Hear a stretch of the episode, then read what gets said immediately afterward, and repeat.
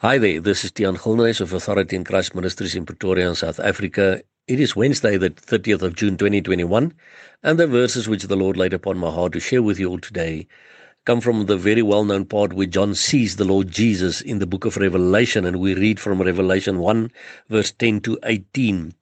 I was in the Spirit on the Lord's day and heard behind me a great voice as of a trumpet, saying, I am Alpha and Omega, the first and the last.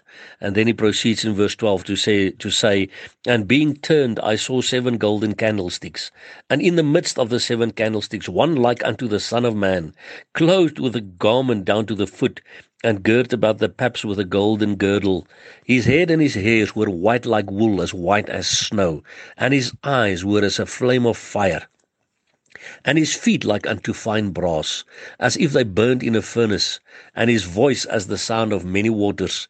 And he had in his right hand seven stars, and out of his mouth went a sharp two edged sword, and his countenance was as the sun shineth in his strength. And when I saw him, I fell at his feet as dead. And he laid his right hand upon me, saying unto me, Fear not. I am the first and the last. I'm he that liveth and was dead. And behold, I'm alive for evermore. Amen. And have the keys of hell and of death. So, my brother and sister, you know what? This is the God that you and I serve. If you have received the Lord Jesus in your life, there will come a day that we will also see him. And there is also a song that says, I can only imagine. When we do appear before him and when we see him in all his glory, like John did, will we also fall at his feet as dead? Or will we stand and, and, and shout hallelujah? Will we sing? Will we jump up and down? Will we be able to speak at all? The thing is, this is the God we serve. This is God in His glory. And if you know you're in a relationship with Him, we have this hope and a future.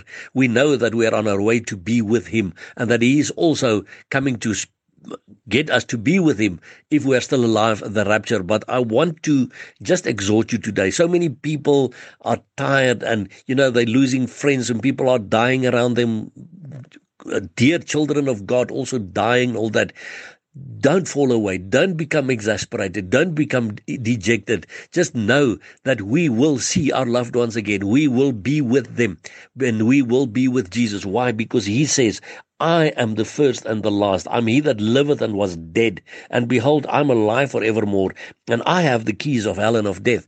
So Death has no hold over the children of God. If you die now, you will walk straight into the arms of Jesus Christ, into the arms of this God, this glorious God that we serve. He's the God of gods, the King of kings, and the Lord of lords, but he's also our Abba Father. And he loves you and I immensely. That's why he made eternity possible for us. But I just ask you today, don't look at the things happening around you and, and let that make you fall away from God. No, cling to Jesus. Cling to this glorious God who is the creator of heaven and earth.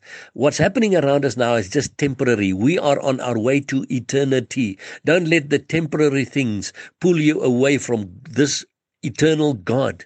Don't let the temporary things happening around you and your, your the tragedy in your life and having lost loved ones and all that pull you away from Jesus Christ.